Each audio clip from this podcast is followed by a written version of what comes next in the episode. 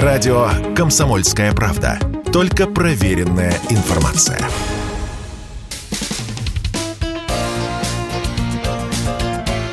Говорит полковник. Нет вопроса, на который не знает ответа Виктор Баранец. На рассвете в пятницу два боевых вертолета вооруженных сил Украины пересекли границу с Россией и нанесли ракетные удары по нефтебазе в Белгороде. Начался крупный пожар, из-за чего местным властям пришлось срочно эвакуировать сотни людей, проживающих в домах неподалеку от нефтебазы. И вот тут сразу возникает вопрос, почему вражеские вертушки прозевала наша противовоздушная оборона, прикрывающая тот приграничный район? Командиры оправдываются. Украинские вертолеты, видите ли, подкрадывались к цели на сверхмалой, вроде бы аж до 7 метров в высоте, и потому не были заметны на радарах. Но тогда возникает контрвопрос. А почему вокруг нефтебазы, да и вообще вокруг города, не были выставлены посты с переносными ракетными комплексами, ну, скажем, э, такие как «Игла»?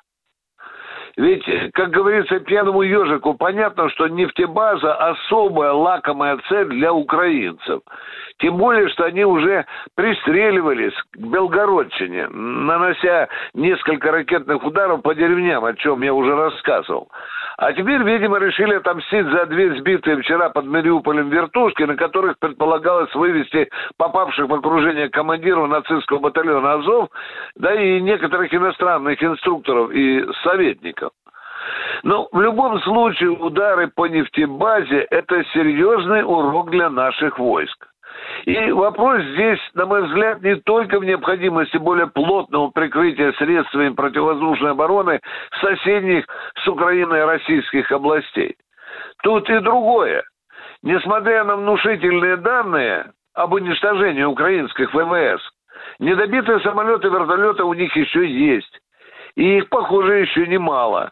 Они маскируются на тех аэродромах, по которым еще не было ударов, и раз за разом выскакивает из-под укрытий. Иначе откуда взялись сразу те пять вертушек, которые группой шли вчера на Мариуполь? Ну, там два, как уже говорились, были сбиты, а три удрали назад. Ну вот тут заодно у россиян возникают вопросы по ситуации на Донбассе. Операция идет уже больше месяца, украинцы продолжают интенсивно долбить ракетами Донецк. И сегодня тоже.